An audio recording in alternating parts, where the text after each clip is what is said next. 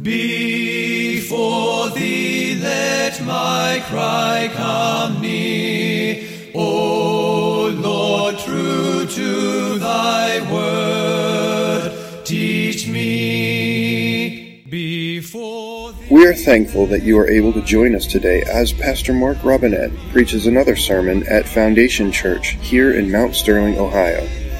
If this message is an encouragement to you, and we pray that it will be, please consider taking the time to go to www.foundationfellowshipchurch.org and let us know. Thank you, and may the Lord richly bless you through His Word. Let my lips thy praise confess.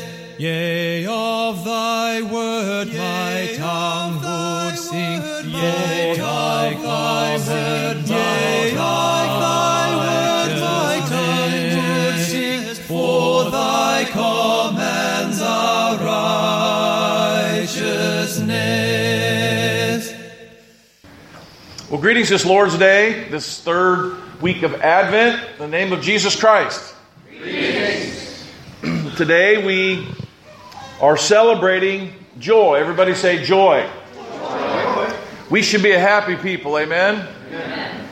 Uh, a people with abiding joy, joy that cannot be taken away with temporary difficulties and setbacks or the circumstances that we may find ourselves on any given day. Our joy is not tied to things that will pass away, but our joy is tied to the eternal. Amen. The joy of knowing who holds the future and the joy of knowing who wins in the end. Amen. Another aspect of joy is that it doesn't depend on us. If it did, our joy would be shallow, it would be hollow. Israel understood this, and in Psalm 106, they sang these words. They said, Praise ye the Lord. Oh, give thanks unto the Lord, for he is good, for his mercy endureth forever. Who can utter the mighty acts of the Lord, and who can show forth all his praise? Blessed are they that keep judgment, and he that doeth righteousness at all times. Remember me, O Lord, with the favor thou bearest unto thy people, and visit me with thy salvation, that I may see the good of thy chosen, that I may rejoice in the gladness of thy nation, that I may glory with thine inheritance. Lord, we have sinned with our fathers, we have committed iniquity, and we have done wickedly. Our fathers understood not that thy wonders in Egypt. They remembered not the multitude of thy mercies, but they provoked him at the Red Sea, even at the Red Sea. Nevertheless, he saved them for his name's sake, that he might make his mighty power to be known. He rebuked the Red Sea also, and it dried up. And so he led them through the depths, as though through a wilderness. And he saved them from the hand of them that hated them and redeemed them from the hand of their enemies. And the waters covered their enemies, and there was not one of them left. Then believed they his words, and they sang his praise. But what happens to the people of God after God's good to them and things work out good? What do we always do? Everybody say, forget. Forget. Verse 13, but they soon forgot his works, and they waited not for his counsel, but they lusted exceedingly in the wilderness and tempted God in the desert. He gave them their request, but he sent leanness into their soul, and they envied Moses in the camp and Aaron, the saint of the Lord. The earth opened up and swallowed Dathan and covered the company of Abiram, and a fire was kindled in their company, and a flame burned up the wicked. They made a calf in Horeb and worshipped the molten image, and they exchanged their glory into the similitude of an ox that eats grass. They forgot God, their Savior, which had done great mighty things in Egypt, wondrous works in the land of Ham, and terrible things by the Red Sea. Therefore he said that he would destroy them. Had not Moses, his chosen, stood before him in the breach to turn away his wrath, lest he should destroy them. Yea, they despised the pleasant land, and they believed not his word, but they murmured in their tents and hearkened not unto the voice of the Lord. Therefore he lifted up his hand against them to overthrow them in the wilderness, to overthrow their seed among the nations, and to scatter them in the lands. Could you imagine singing a song that recounted all the times you forgot God? That's what they're singing about. The people of Israel are singing about it because what they want to remember is that every time God is good to them, they always forget it. We are a people who need to be reminded. Therefore, he lifted up his hand against them to overthrow them in the wilderness, to overthrow their seed among the nations, to scatter them. They joined themselves at Baal Peor, and they ate sacrifices of the dead. They provoked him to anger with their inventions, and a plague broke upon them. Then stood up Phinehas and executed judgment so that the plague was stayed. And that was counted unto him for righteousness and unto all generations of his forevermore. They angered him also at the waters of strife, so that they went ill with Moses for their sakes, and because they provoked his spirit, so that he spake unadvisedly with his lips. They did not destroy the nations as they were told, concerning whom the Lord had commanded, but they were mingled among the heathen, and they learned their works. They served their idols, which was a snare unto them, and yea, they sacrificed their sons, even their daughters, unto devils. They shed innocent blood and the blood of their sons and, the, and, of their daughters, whom they sacrificed under the idols of Canaan in the land that polluted with blood. I'll stop here for a second and I will say something uh, that I heard this week. We met with the Greater Columbus Right to Life, and um, Beth, who is uh, the, I don't know what her title, executive director, director of it, she was saying that if we could just get the church to stop aborting their children, we would cut abortion down to so few that it would hardly be imaginable. You know, how many church people do this. And we, we look at what the children of Israel did, and we think we could never do it, but yet people that call themselves Christians do these very things. Thus were they defiled with their works, and they went whoring with their own inventions, and therefore was the wrath of the Lord kindled against his people, insomuch that he abhorred his own inheritance. He gave them into the hand of the heathen that they hated them and ruled over them, and their enemies oppressed them, and they were brought into subjection under their hand. Many times did he deliver them, but they provoked them with their counsel, and they were brought low for their iniquity. Nevertheless, everybody say, nevertheless. He regarded their affliction and he heard their cry. God hears the cries of his people. This psalm is a psalm of real joy because the joy isn't in we did good here and we did better here and we did fantastic here. The joy is that even though we didn't do what we said we would do, that God always does what He says He will do. Amen? He remembered them because of His covenant and He repented according to the multitude of His mercies. He made them also to be pitied of all those that carried them captives. Save us, the psalmist cried. Save us, O Lord God. Gather us from among the heathen. Let us give thanks unto thy holy name and triumph in thy praise. Blessed be the Lord God of Israel from everlasting to everlasting. And let all the people say amen and praise ye the Lord. So let's say it. Amen, and praise ye the Lord. Let us pray. Heavenly Father, we love you, Lord. We oftentimes do not view ourselves like uh, the Israelites, but we are very much like them.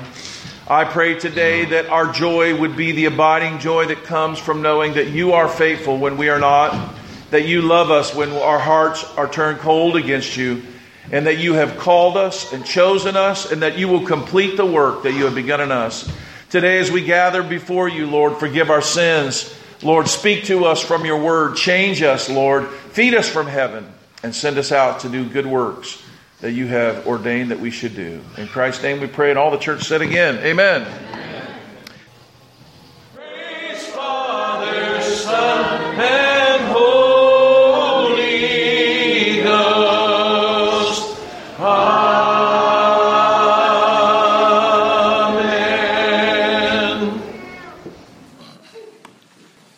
Please remain standing for just a few moments as I read my text for you today.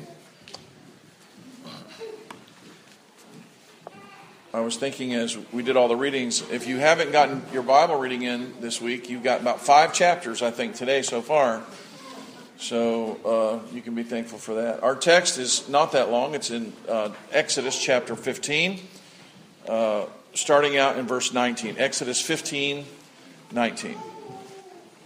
For when the horses of Pharaoh with his chariots and his horsemen went into the sea, the Lord brought back the waters of the sea upon them, but the people of Israel walked on dry ground in the midst of the sea. Then Miriam the prophetess, the sister of Aaron, took a tambourine in her hand, and all the women went out after her with tambourines and dancing, and Miriam sang them a song. Sing unto the Lord, for he has triumphed gloriously, the horse and the rider thrown into the sea. Let us pray. Lord, we long to hear from you today, and so we look to your word and we ask you to speak to our hearts and teach us, Lord. According to your word, you teach us through stories, through statutes, through commandments, through judgments. And Lord, we see many of those things in our story and in our text today, and we pray that you would bring them out, illuminate them, and change us by them. In Christ's name we pray. Everybody said amen. amen. You may be seated. Can you imagine this? Is in our text, they watched what happened to Egypt happen before their eyes. And Exodus chapter 15 talks about Moses singing a song, and this is in our text. Miriam is singing, and she's got a tambourine. It almost reminds you of uh, you know, if we could have heard what they would say in our modern culture, somebody might, they may have said, free at last, free at last. Thank God Almighty, I'm free at last, right? That's probably what they were thinking. You see, days earlier, there was no light at the end of a very, very dark tunnel. Their generation and the ones that had gone before had been relegated to the rigors of hopeless slavery. Uh, and this Advent time is a season of remembering that the world waited for thousands of years for the coming of Christ. And so, not only were they waiting for the coming of, uh, they were waiting for the coming of anything at this point, and that's where they were. But they were like many others, difficult and uncertain in many ways. We cannot even imagine what their lives may have been like. But the very hope that someone would come really changed everything for them. You understand? When, you know, if you if you're, you know, I don't know, I always go to movies a lot of times. I think of movies. You know, when we're watching a movie and someone's, you know, locked up and they're in trouble and they can't get out, in your mind you know that the hero is going to come. Like that's the I couldn't watch it. If I saw them there and they were in their difficult like I, I really need to know, Bill, that someone's coming. You know, they're not just it would, there wouldn't be a story if they were just filming the person and then no one came. I mean, how many people would go pay to see that again? Not me, you know? So you go to it and, and you know, yes, they're in a difficult situation. Yes, the tension is mounting. Yes, the drama is getting worse, but someone's going to come. And, and they believe this. The four weeks of Advent focus on hope. Everybody say hope, hope. Faith, faith. Joy. joy. And our final week next week will be on love. Remember, hope lights the match in the darkness. Faith walks out of the darkness into light. But where faith walks and even runs, everybody say, joy flies. You see, they that wait upon the Lord shall renew their strength. They shall run and not be weary. They shall walk and not faint. In joy, we mount up with wings as eagles and we fly. And that's what they did on that day. They had uh, been in darkness and they had stepped out on faith and walked out. And just when they thought it wasn't going to happen, it happened. And when we finally get to our text, they're flying. You see, joy lifts you on its wings to God's greatest gift, and that is love. You see, many years even after the time of Moses, when Israel found themselves in a similar situation uh, that they were here now in Egypt, but now this situation in the future is in Babylon. They were under the same kind of oppression and slavery. Isaiah gave them hope that pierced their darkness too. He said that their day would come. Isaiah's words, like many prophecies, go back and refer to Egypt. They go, uh, they deal with their current situation and then they go forward to the time of Christ. And Isaiah said it this way, and, and I, we, we did this in our Advent reading, but he said, The people that walked in darkness have seen a great light. They that dwell in the land of the shadow of death, upon them hath the light shine. Can you see the picture of hope? We talked about hope lights the light. So, so here Isaiah is telling them, You are in the captivity of the Babylonians. Remember, they hung their harps and they couldn't sing because all of what was gone? All, everybody say hope all hope. They were in darkness, but when hope began to be spoken by these prophets, they would say, Let me tell you what's going to happen. You see, when Isaiah prophesied this, there wasn't any hope. But he's telling them, he said, They that sat in darkness have seen a great light. Let me tell you what's going to happen. And Isaiah, in his prophecy, began to light the fire of hope. He says, Thou hast multiplied the nation, but not increased the joy. What does this sound like? It sounds like what was going on in Egypt.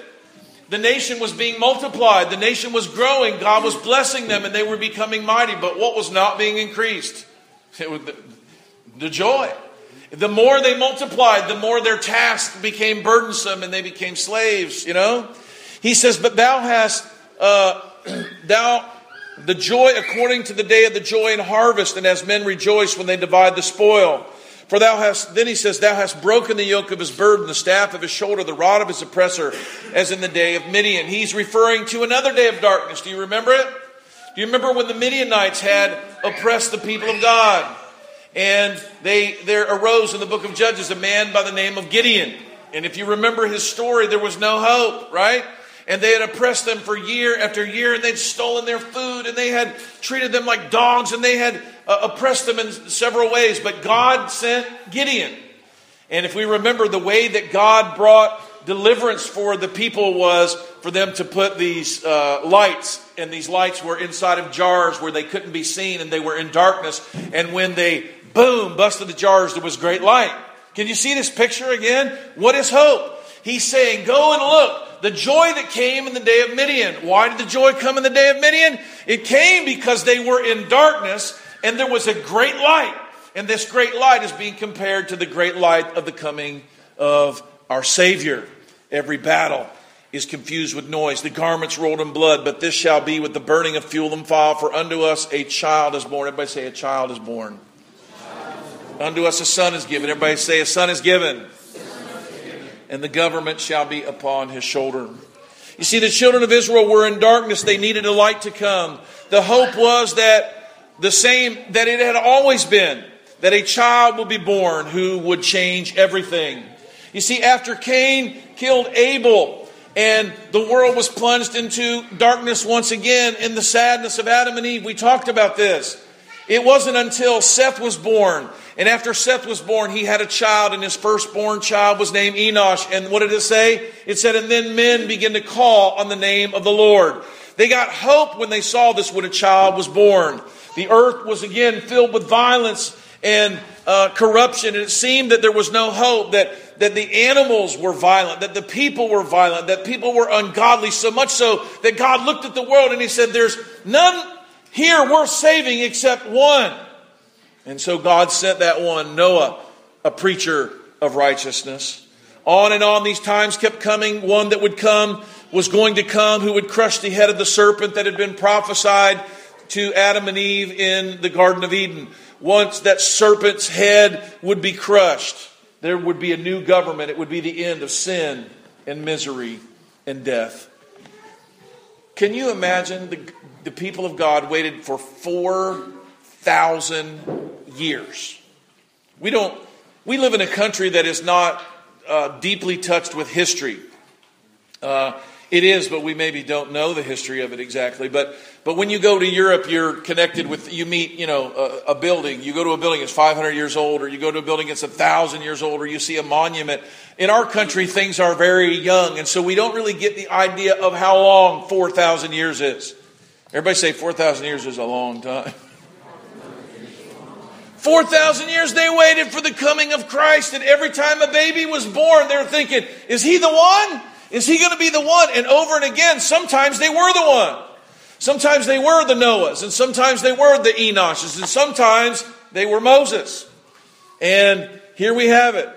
God's people waited 4,000 years for the coming of their Messiah. God had come to their salvation again and again.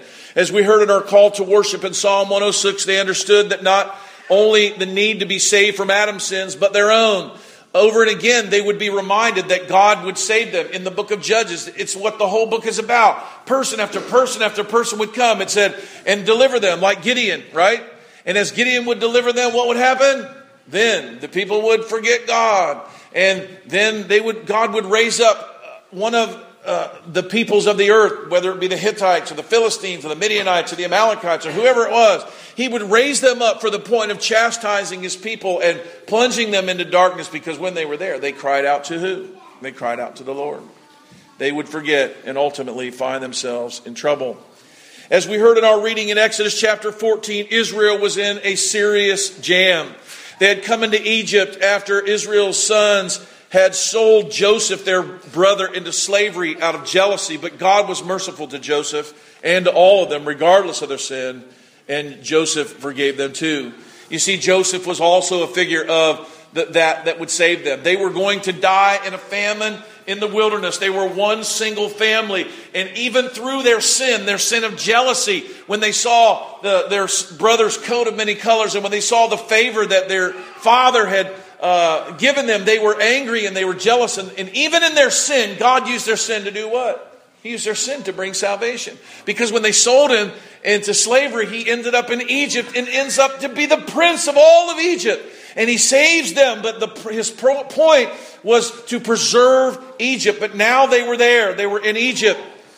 And uh, here they were maintaining, uh, it, it teaches us a separate culture and an identity amidst the Egyptians. God's people grew into the millions. They were there 430 years. You might say, how could, how could the children of Israel, they were only one family, how could they make it to the point where they could be into the millions? Well, think about our nation. When people came over here on the Mayflower, there were less than 100. There were like 60 some odd people that came, and half of them died the first year. And that, that people that came, that founded America and that established it, have grown into the hundreds of millions of people to be the mightiest nation on earth. So imagine 400, that's twice as long. 430 years in Egypt. How many could there be? Some say between three to five million. There could have been more. I don't know. Israel's time in Egypt was twice as long as the, our nation has even existed. But as the story of God, as the story goes, another king arose who knew not Joseph. Instead of honoring the Israelite who saved all of Egypt from a great famine, the people of God began to uh, be the worst fear of Pharaoh and the Egyptians, the fear that Israel would defeat them from within, and they responded by enslaving them. You will see this happen in our day.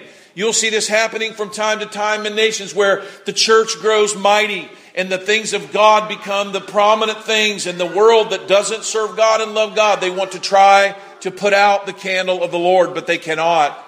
But here's what they did in Exodus chapter 1.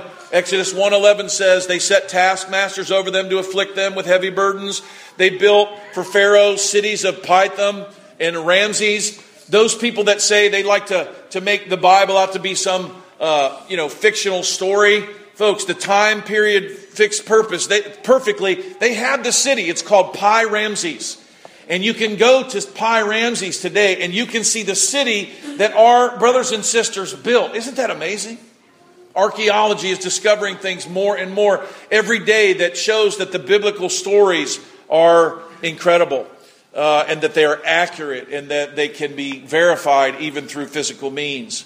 But the more they were oppressed, the more they multiplied, and the more they multiplied, they spread abroad. The Egyptians were in dread of the people of Israel, and so they ruthlessly made the people of Israel work as slaves. You see, when the people of God multiplied, and we, when we have big families, and when we fill the earth with the knowledge of the Lord, and when we refuse to be uh, put under the yoke of their philosophies and their ideas, they don't like it.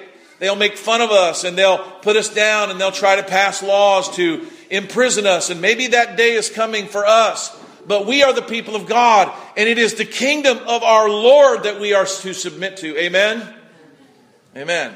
They ruthlessly made the children of Israel work as slaves. They made their lives bitter with hard service, it says, in mortar and brick and in all kinds of work in the field. In all their work, they ruthlessly made them work as slaves. Multitudes of Israelites worked to misery and death, and they began to understand that things would not get better. They were only getting worse insomuch that the people of God cried out to God. You see, they not only worked them as slaves, but when that didn't work and they multiplied more, they said, well, we're going to have to kill their children. And like we talked about in week one, uh, the, the hope and the courage of these midwives who were not going to obey Pharaoh, but were going to fear God instead, that lit the light of hope. And the children of Israel began to become emboldened as families were built by these sons that were being born and not being cast out and Moses was one of these sons. His uh, mother and father uh, still obeyed the king's command to throw their child into the river, but they happened to put him in a basket. And, and God used him to be the hope of Israel. Once again, we see an Old Testament prophecy has meaning forward in time and in back. Hosea 11 says, When Israel was a child, I loved him, and out of Egypt I called my son. The more they were called, the more they went away, but they kept sacrificing to Baal. Yet it was I who taught Ephraim to walk. I took them up by the arms, and they did not know that I healed them. And I led them with cords of kindness and with bands of love. And I became to them as one who eases the yoke of their jaws. And I bent down to them and I fed them. As we read in Matthew chapter 2, we know that not only is Hosea's prophecy going back to the time of Moses in Egypt, but it's going forward to the book of Matthew into the life of Christ. Matthew chapter 2 says, Mary and Joseph, when they departed, behold, an angel appeared to them and said, Rise and take the child and his mother and flee to where? Where did they go? Everybody say Egypt. And remain there until I tell you. For Herod is about to search for the child to destroy him. And he rose and he took the child and his mother by night and departed to Egypt. And there remained until the death of Herod. This was to fulfill uh, what the Lord had spoken by the prophet out of Egypt have I called my son. That's Matthew chapter 2, verses 13 through 15. If you remember from our first week of Advent, Pharaoh ordered the death of all the male children of Egypt, and Herod would do the same to those in Bethlehem as he tried to stop the coming of a child. You see, our hope is in the children that we keep bringing forth. Amen? Because our children are the hope of the future. And by faith, when we raise them in the nurture and admonition of the Lord, and we teach them to memorize the scripture and to hide the words of God in their heart, by faith, we pray that God, according to God's word, faith comes by hearing, and hearing by the word of God. And they, as they get faith, what will happen to them? They will step out in faith, and what will we do? It will fill us with joy. When we begin to see in their lives that they're taking what we have taught them and they begin to walk in it and they begin to run in it and eventually they begin to fly. I mean, Christina, can you imagine that one day little Titus is going to be a man of God, that he's going to be raising his children, that he's going to be doing something for the kingdom. And as you get to live to see that, that joy, what is it going to do to your heart? What's it going to do to mine? I'm already seeing this start to happen in some of the young people that uh, God has given me, the young people, in my house, you know, my young people. Uh, I've got a whole youth group that lives in my house right now. And, uh, you know, I'm having trouble, the hope of seeing how I can afford to feed them all uh, as they tramp through. The, and I'm afraid like the floor joists are going to come out. You know, they're like running through the house, you know, and they're they're falling on the furniture, you know, and all this. But I'm saying, I'm saying, one day they're going to do their own thing and they're going to grow up. And and I got to be a part of Matthew buying his first truck, right? And that truck is going to earn money for you. That money is going to help provide, if it lives till then, right? Um, but, but this is how God gives us hope. He doesn't start off with a Moses, you know, that's like, uh, and, and, later you'll see why I say this, but it's like Gandalf the Great, you know, in the, in the, in the great, you know, the Tolkien uh, story. Huh? Lord of the Rings. I get it confused with the other one. But, but it's not like that. You know, we think of the great powers of these great, you know, whatever. But here we have the little baby. And you have these over and over in the scripture. God starts with these little children. And so he starts this way in our lives. Not only were they breaking their backs, building Pi Ramses, they were ordering the deaths of their children, and it was unbearable to them. Can you even picture this? Slavery's bad enough, right? Bitter slavery, but now the death of their children now not only the death of their children, but the plagues. Now, these plagues happened at the whole place where they were. This would be scary. Even though Moses had come and he had told them what he was going to do, and even though he was doing what might even be considered magic tricks today, what was he doing? I mean, frogs were appearing and flies, and uh, the water was changing colors or turning into blood, and all these things were happening, and those were amazing, but they had spent 400 years We've seen what generational slavery can do to people.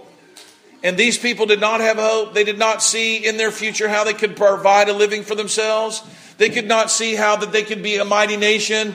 They were used to being cared for and being fed and being told what to do. They didn't even know what it would be like to own their own home or to uh, provide for their family like that. They were just living under the yoke and the burden of their oppressors. And now they saw the plagues and, and, and, and the final plague they were told by Moses. And these people were scared. If you don't think they were scared, I think you're not remembering the story right. These people were told, you need to go and you need to eat a lamb and you need to stay inside your house. God's going to send an angel over. And if any of you do not do this, then your child, children are going to die. I mean, how many of that would be a little scary to you? I would. You know, we talk about this and we make it into like a Sunday school lesson. You know, it's no big deal. This was terrifying. And so here their lives were changing and they were seeing all these things happen before their eyes. And they told them, they're like, you need to, you need to uh, put the staff in your hand. You need to have your clothes on. You need to be ready to go. God's going to do something. And here they are. And, they, and, and the morning comes and the great wailing and the crying that happens in Egypt as all of the firstborn of Egypt are dead and they're hearing the cries of mourning and, and you might go oh they just left their tents just jubilate no they weren't they left their tents and they had their staffs and like, we got to go. We, we, we don't know exactly where we're going to go. I mean, could you imagine with just, just, just one child, Josh?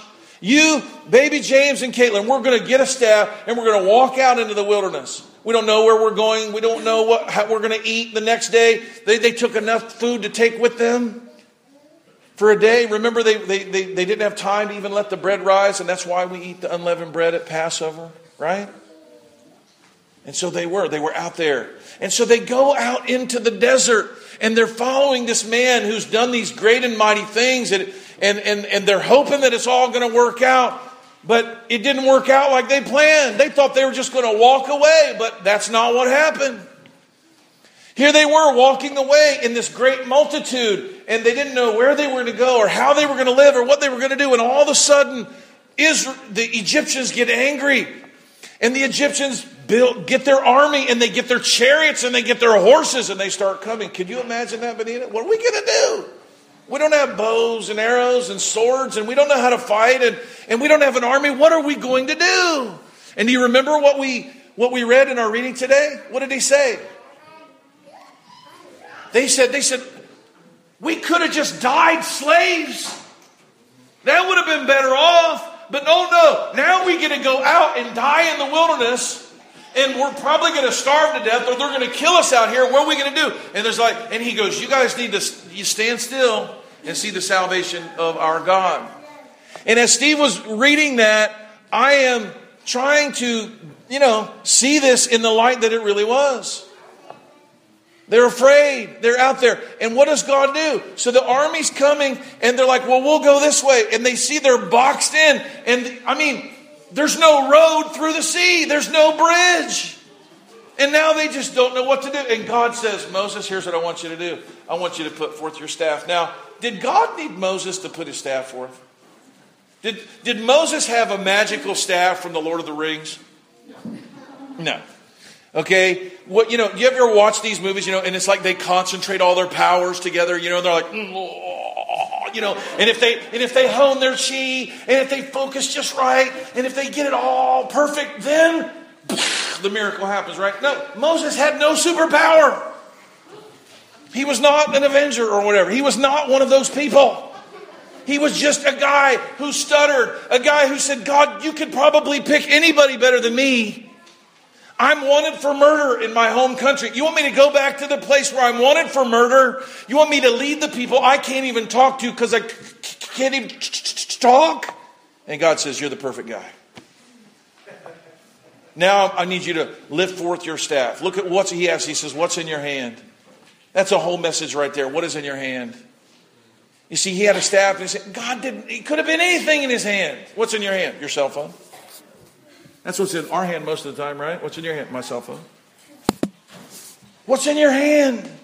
He's got a staff in his hand. All right, stretch that forth.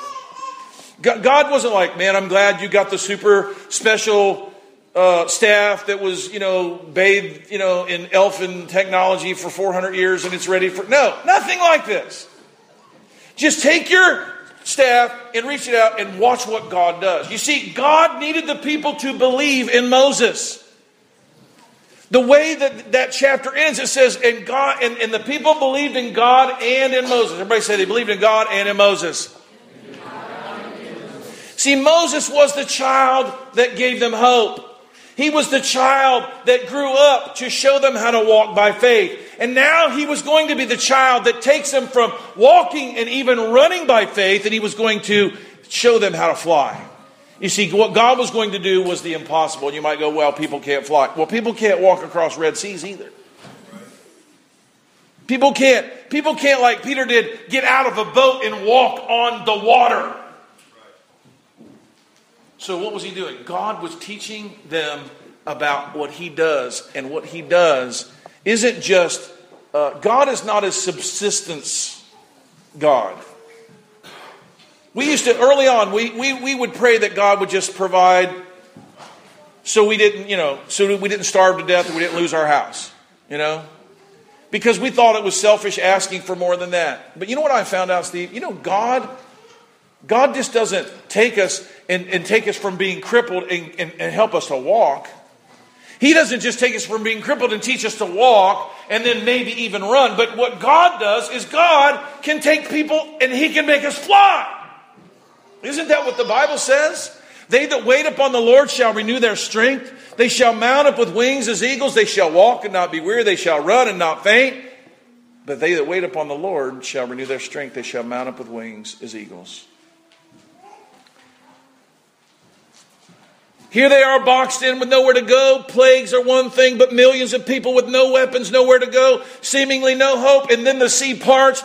They walk through on dry land, and the Egyptians follow them. I mean, this is, to me, this is almost like, uh, did you guys ever watch Back to the Future? And I know I must be on a movie thing today, I'm sorry. At every moment you think it's going to be okay, another thing happens. The clock breaks, and the thing is like just more and more and more. This is a way more dramatic story. Okay, so here they have their boxed in. The Red Sea opens. They walk through on dry land. You think, and that's it, and the credits roll. Oh no, here comes Pharaoh. And they're going across. Would you ever imagine, Derek, being the Egyptians, that you would be brave enough to just go ahead and you see God work a miracle and there's walls of water on both sides? And say, I think I'll walk through that. I mean, these guys had some serious pride. We're just going to go on through, you know? And God counted on it. And as they came and they came walking across, this was all part of God's plan. Could you imagine seeing this with your eyes? I can't. But I can tell you what, I know what it would I know what would happen if I did. If I had been in generational slavery for 400 years, if my children and I mean, can you imagine just could you imagine if our government took just one child in your family and just uh, well, he's a boy, we're just going to kill him. Could you imagine? Could any of you ever get over that? No. This is a whole nation full of people whose children had killed, whose slavery had wrecked their lives. They had probably separated families. They had beaten them and hurt them. And here they were now walking across and they're looking down. And I, I love it says they're looking down because that's what they would be doing, right? There are people and, who say, well, you know, they try to explain the Bible through all these natural terms. Like when, you know, when they talk about the burning bush, they're like, did you know that out in, in, uh, in Israel there is a bush that does burn? You guys know about this? There is a bush that spontaneously combusts. There's oil on it, and it's a weird thing, and it literally catches on fire. And so they go, well, the burning bush that you know Moses saw, it was one of those bushes. So then they get to the Red Sea, and they explain that there's a certain part of the Red Sea that's shallower than other parts, and there are times when the wind blows a certain way, and this thing happens, and there's you could actually walk across in certain parts, and that's what they'll they'll tell you. But Steve, I'm going to tell you right now if there was water there and, and the wind blew, okay, they wouldn't be walking through on dry land, right? But that's what it says. So, so this was, it says, and there wouldn't be, and no, there's no, you know, meteorological phenomenon that will part a Red Sea to where there's a wall on both sides and you can walk through. There's, it never happens. So when it says they look down, it's what it would be. If they walked through a deep sea where there could be walls, they would be looking down at Egypt and they would see. And it must have been huge. I mean, what could, how could you fit an entire army in there? But it says they were. They were all down in there. And so they're looking down. I can't even comprehend this. And I love what God told Moses to tell them. He said, You see, you see these Egyptians? The ones that you can see right now? You'll never see them again. they couldn't comprehend this. you know, I can see how a guy might be able to turn some water from one color to another. I can see where we might get a lot of flies. I can see, but but you're going to kill an entire army in one day. Yep. All at once, God destroys them right in their eyes. He kept them alive. By faith, they walked across land. Some, no doubt, ran. But now, on the other side, they were dancing, they were singing, and they were flying high in the joy of the Lord. Joy. Everybody say joy. joy. Had given them wings. Moses said to the people of Israel, and he sang a song. He said, I will sing unto the Lord, for he has triumphed gloriously, the horse and the rider thrown into the sea.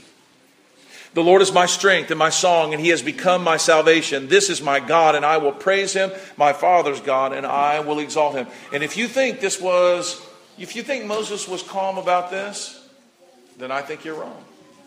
If you think that Miriam, when she grabbed the tambourine and ran with the people, if you think that somehow she was just kind of like, I just like to thank the Lord for the horse and the rider, thrown into the sea, it was a really good time. I mean, that's not what happened. She was running and they were dancing. And can you imagine a nation of people in mass running and jumping and praying and, and thanking God? And while they're doing it, they're looking over at floating garments of Egyptians and, and, and, and they're just kind of like, this is utterly amazing. The Lord is a man of war, it says in his song. He said, The Lord is his name. Pharaoh's chariots and his host he cast into the sea, and his chosen officers were sunk in the Red Sea. The floods covered them. They went down to the depths like a stone. This sounds like a gloating song, does it not? Your right hand, O Lord, glorious in power. Your right hand, O Lord, shatters the enemy. In the greatness of your majesty, you overflow your adversaries. You send out your fury, and it consumes them like stubble. Moses is said to be the most meek man who ever lived. And he's pounding and pounding. If he had a pulpit, he's pounding it and he's pounding it. If he had a microphone, he was probably running and singing. In your greatness, O majesty, you overthrew them, O God. They're like stubble. The blast of your nostrils, the water piled up, and the flood stood up in a heap, and the deeps uh, congealed in the heart of the sea. The enemy said, I will pursue, I will overtake, I will divide the spoil. My desire shall have my fill of these Israelites. I will draw my sword, my hand will destroy them. But what did you do, O God? You blew with your wind and the sea covered them. They sank like lead in the mighty waters. Who is like you, O Lord, among the gods? Who is majestic in holiness, awesome in glorious deeds, doing wonders? You stretched out your right hand, and the earth swallowed them up. You have led in your steadfast love the people whom you have redeemed. You have guided them by your strength and by your holy abode. I think it's amazing that when Moses sang, he said it was God who stretched forth his right hand. It was Moses, right? But what did Moses know? I just got a stick. I just have a dead piece of wood, is all I got, but what I have is I have God. The peoples heard, they trembled. Trembling has seized the inhabitants of all of Philistia. Now are the chiefs of Edom dismayed. Trembling has seized the leaders of Moab, and the inhabitants of Canaan have melted away. Terror and dread will fall upon them because of the greatness of your arm. They are still as a stone till your people, O Lord, pass by, till the people pass by whom you have purchased. Can you imagine? What, do you see what he's singing? He's like, you know what happened after this? When, when the people saw this and they witnessed this with their eyes, that our enemies were terrified. Pastor Nang Tong told me him and his, him and his sister, when they were little, were walking and they looked up and there was a Bengal tiger. And he said, and we were told, when we do it, they said, you have to stop and stay still as a stone, and you cannot breathe. If you breathe, they will smell your breath and you will die. And when I read this, I was thinking, like, this is, this is what Nang Tong was talking about. This picture is they'll stand still like a stone. And they'll stand, they won't move until you pass by. Nang Tong held his sister's mouth. She was a little girl. He held her mouth to where she couldn't breathe, so much where she passed out. And he said, If I would have let my hand off of her, we would have both been eaten by the tiger. You see, they saw Israel as danger, danger, danger to them. And so it said they'll stand still until you are passed by. You will bring them in and plant them on your mountain the place, O Lord, which you have made for your abode and sanctuary, O Lord, which your hands have established. The Lord will reign forever and ever. For when the horses of Pharaoh with his chariots and horsemen went to the sea, the Lord brought back the waters of the sea upon them. But the people of Israel walked on dry ground in the midst of the sea. And many people call this the Song of Miriam because she sang it too, but this is not the Song of Miriam, it's the Song of Moses. Because verse 20 says, which we read from our text. Then Miriam, the prophetess, the sister of Aaron, took the tambourine in her hand, and all the women went after her with tambourines and dancing, and Miriam sang a song. And what song is she singing?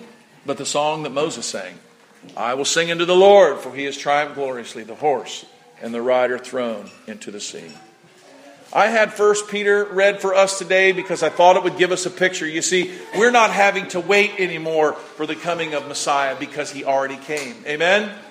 The child that we were waiting to be born has been born.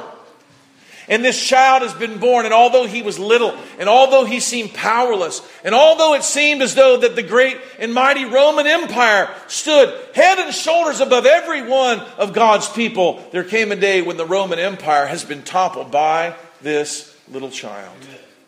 1 Peter chapter 1 verse 2 says that we are God's elect according to his foreknowledge that He has sanctified us by His Spirit, that we have been covered by the blood of Jesus Christ, and that grace and peace has been multiplied.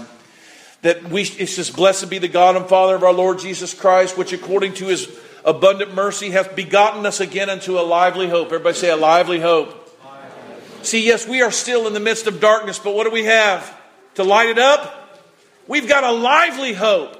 You see, their hope was one that hadn't been born, that was to come. But we have a lively hope because we have the living Christ. Amen? Amen?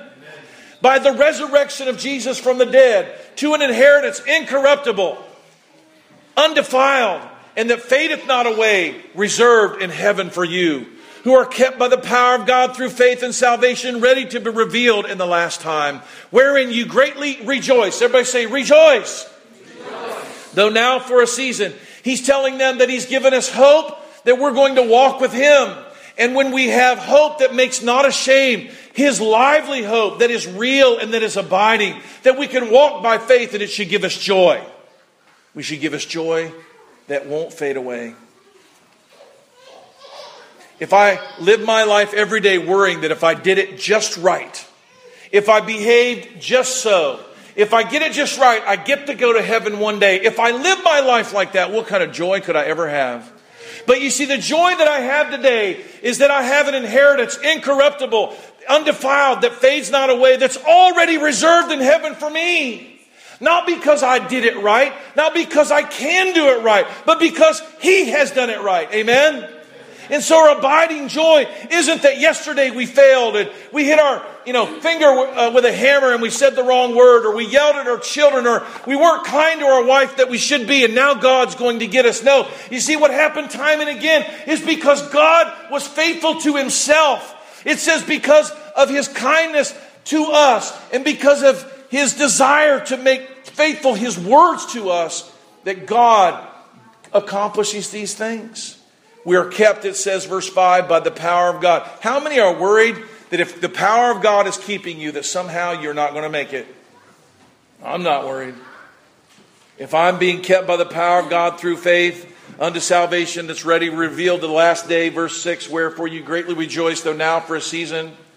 Verse 7 that the trial of your faith, being much more precious than that of gold, though it perisheth, be tried by the fire, might be found to the praise and honor and glory at the appearing of Christ whom having not seen you love, in whom though now you see him not, yet believing you rejoice with joy unspeakable and full of glory.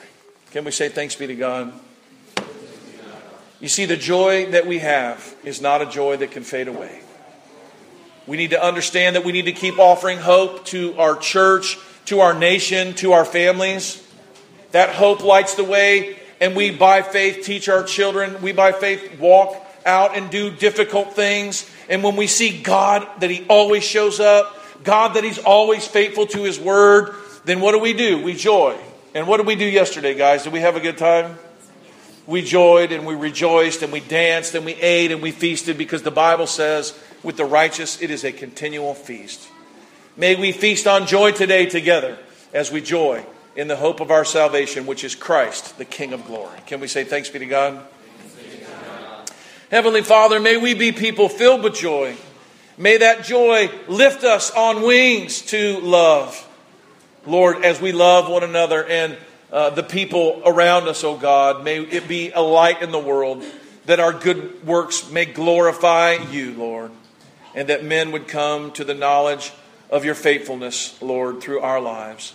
Lord, we are thankful, Lord, that you have loved us with an everlasting love and that you have taken out the stony hearts out of us and, and given us tender hearts of flesh. That you have written your laws upon our hearts and that you have made us your people. And we are joyful in this, and we know, Lord, that no one and nothing can take us out of your hand. In Christ's name we pray. And all the church said, Amen.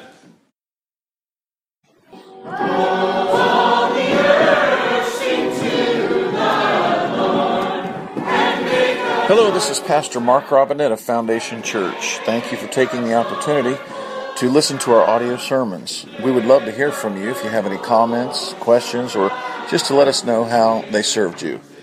Go to our website, www.foundationfellowshipchurch.org, and send us a note. Thank you, and it's a pleasure to serve you.